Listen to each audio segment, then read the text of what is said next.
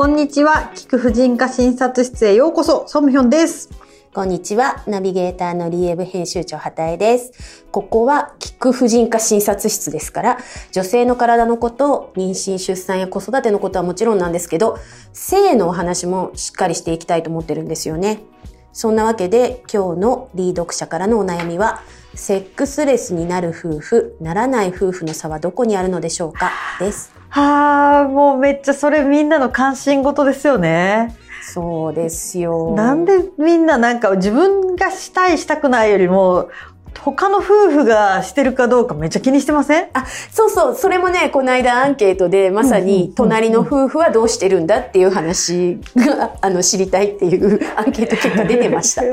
それはやっぱりなんだろう、他の夫婦もレスって聞いて安心したいっていう気持ちがあるんですかね？まあ、レスの人もそうだろうし、えう、ん私たちしすぎ？みたいのもあるんじゃないんですか？なるほどね。うん。まあそうですね。うんいやもうとセックスレスのわ話ってうん。確か10年ぐらい前に朝一で取り上げられてわーって話題になって、うんうんうん。あの有働由美子さんの時。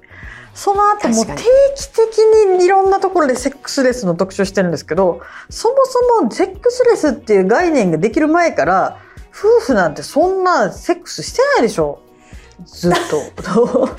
ちょっとね、あんまりほら、話さないですからね、人とね。うんうん、でも昨年そのまだ私が紙の方の編集部にいる時に、うんうんまあ、特集でじゃあセックス白書今年の白書はセックスにしましょうみたいな感じになって、うんうんでもセックス白書とか言って作ってもアンケートしたらセックスレス白書になっちゃうんじゃないのとか言って、うんセックスと白書の間にふざけてちっちゃくカッコレスって書いてみたんですよ。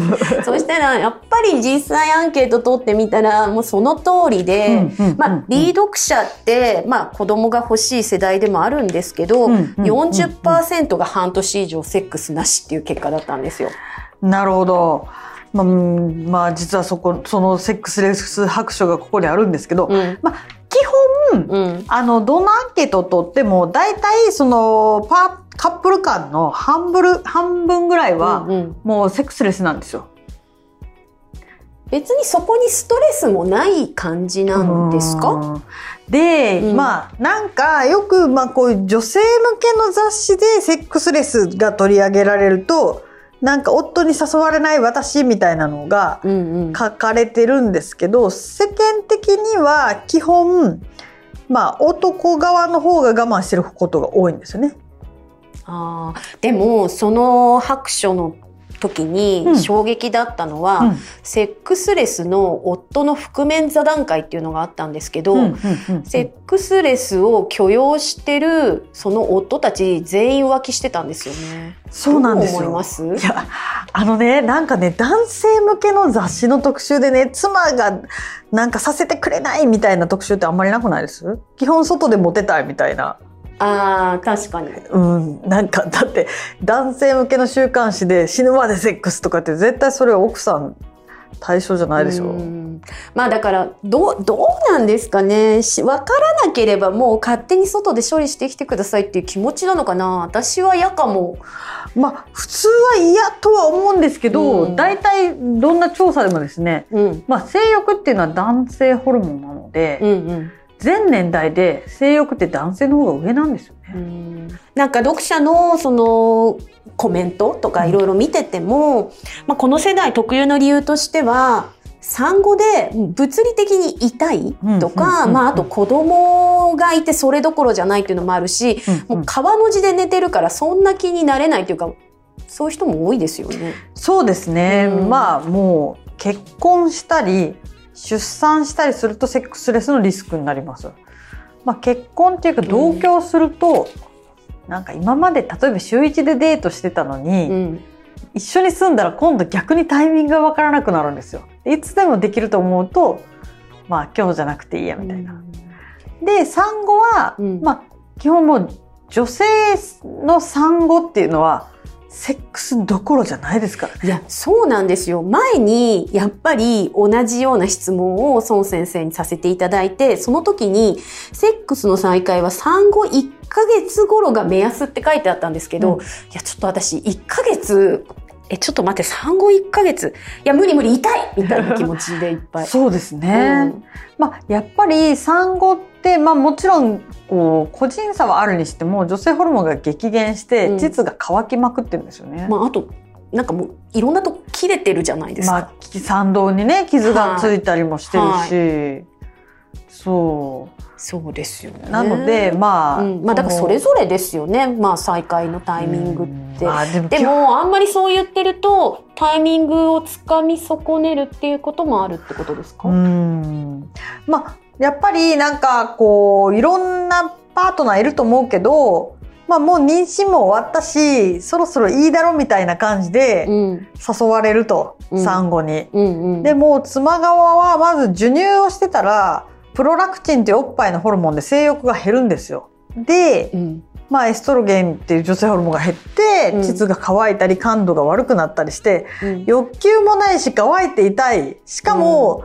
なんか授乳とか子供の世話で大変なのにそこで例えばですよろくに育児に参加もしてない夫が夜だけそろそろいいでしょとか言ったら切れません？そうですね、うん。まあそこはきちんとなんだろう体も心の面でもケアしてもらった上で再会を望んでほしいですよね夫にはね。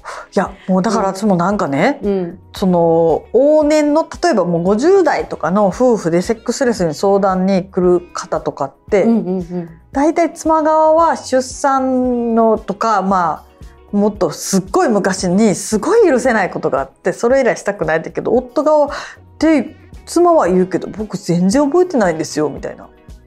そういう時どういうふうに孫さんはそのカウンセリングで打開するポイントを見つけられるんですか、んまあでも結局お互いが、うんまあ再会したいって望んでることが分かればまあセックスとはいかなくてもちょっとずつスキンシップをするように提案するんですけど、まあ多いのは片方はもう一切望んでない場合もあるんですよね。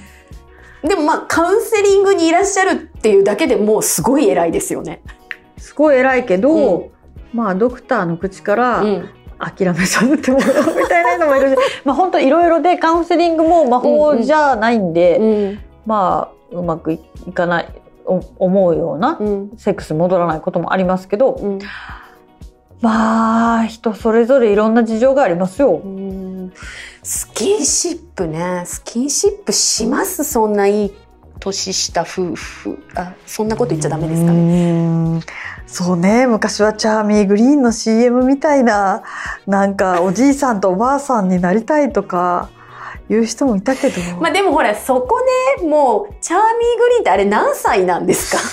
今でいう80歳ぐらい ?80 歳になれば手つなげるかもしれない。なるほどね。でもさ50同士とかでつあつなげるかつなげるんですねつなげる人たちは。と思うんですけどね。うん。えつなげるんぐら孫さんとか。手ぐらいはそれは全然つなげるけど、うん。まあでも昔と同じようなうん。ねえ。まあちょっとやっぱりもう、いやまあ私個人はもうちょっと子育てにあの割かれすぎて、うん。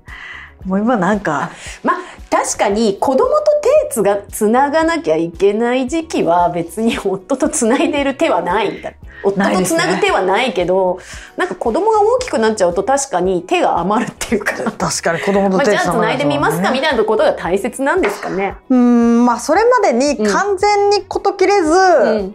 なんかちょっとでも触っていちいち照れる関係じゃない方がいいのかなみたいな。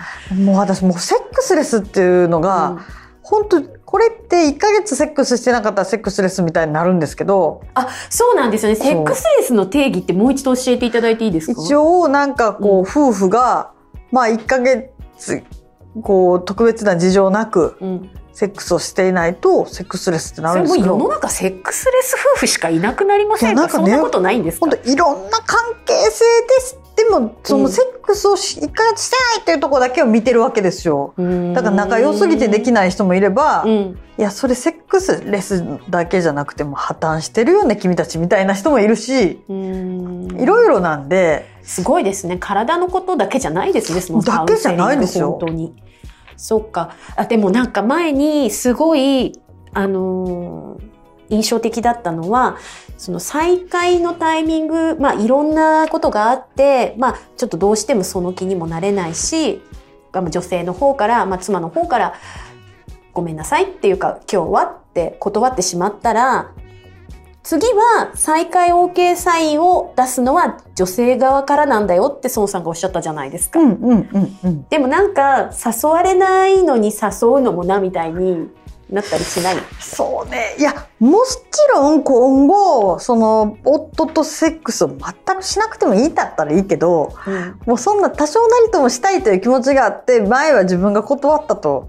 でそれで自分から誘うなんて、あ女がそんなのできないとか言ってたら、それはできないですよ。と思いません？もうじゃあイエスノー枕。別に女がプロポーズしたっていいし、そりゃそうですね。うんそこはね、確かにね。なんかそんな、もううん令和にもなって女は待ってるとか言ってたら、もうあらゆるジェンダーギャップをこう飲まないというか、なってしまうわ。何なんですかねなんかこう、そこだけなんとなく意識が取り残されてる感はありますよどうね。なんだろう。うん、まあれもそうでもない？それまでの関係性もあると思うけど、うんいや、わかんないけど、私の患者さんとか？みんなだ大体、うん。まあ、それ待ってて誘われなかったら誘うしかないでしょって 言って、そうですねってならない人あんまりいないんだけど、うんまあいろんな人がいるのかなうん。まあ、とりあえず、うん。したいっていう、そういう、もうこう、それをゲットしたいんだったら、まあその辺はがん、ま、頑張りましょう。確かに、ね自分がしたいと思うんだったら自分から誘えばいいしそう。確かにその通りですね、まあそこで断られた時にどうするかですけどね。えどうすればいいんですか？それ立ち直れなさそうじゃない、うんでも私も男側の話とかも聞いても、うん。やっぱりセックスってお互いがしたいと思ってるとは限らないんですよ。うん。ねえそれはなんか片方の話聞いたらそれは相手を誘ってなんとかその気になってほしいんですよねって思うけど反対の話聞いて「いやもう無理」とか言われたらまあね例えば妻側がすごいもう無理って思ってるのにたまには夫の相手もしてあげなさいよとか言ったらもうそういうのも大問題じゃないですか。うんなので、まあ、やっぱりしたくないっていう方も尊重しないといけないし、まあ、これは歩み寄った着地点がないなって思うこともあります。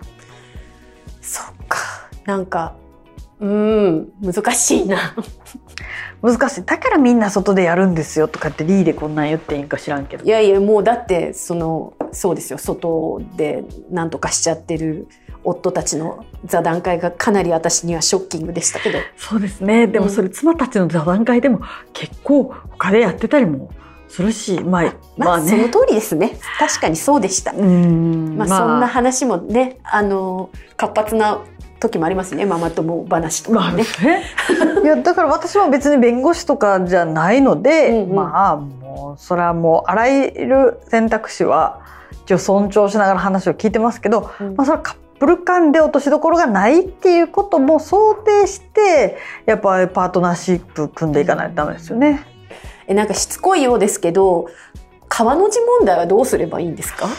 え、川の字問題いやすごい。だって隣にいたらできなくないですうん、それはその部屋でしなければいいだけなので、別に子供が寝た後リビングとか違う部屋で。かリビングでね。とかね。うん。柔軟に。柔軟に。するとか子供に個室を与えるとか。その横でするのをはちょっと必ずしもおすすめではないですね。うん。住宅事情もありますねはいこれはね終わりがないのがセックスレスの話ですので もうこれからもじゃあ継続して話していきましょう、またご意見もお聞かせください。今日もお聞きいただきありがとうございました。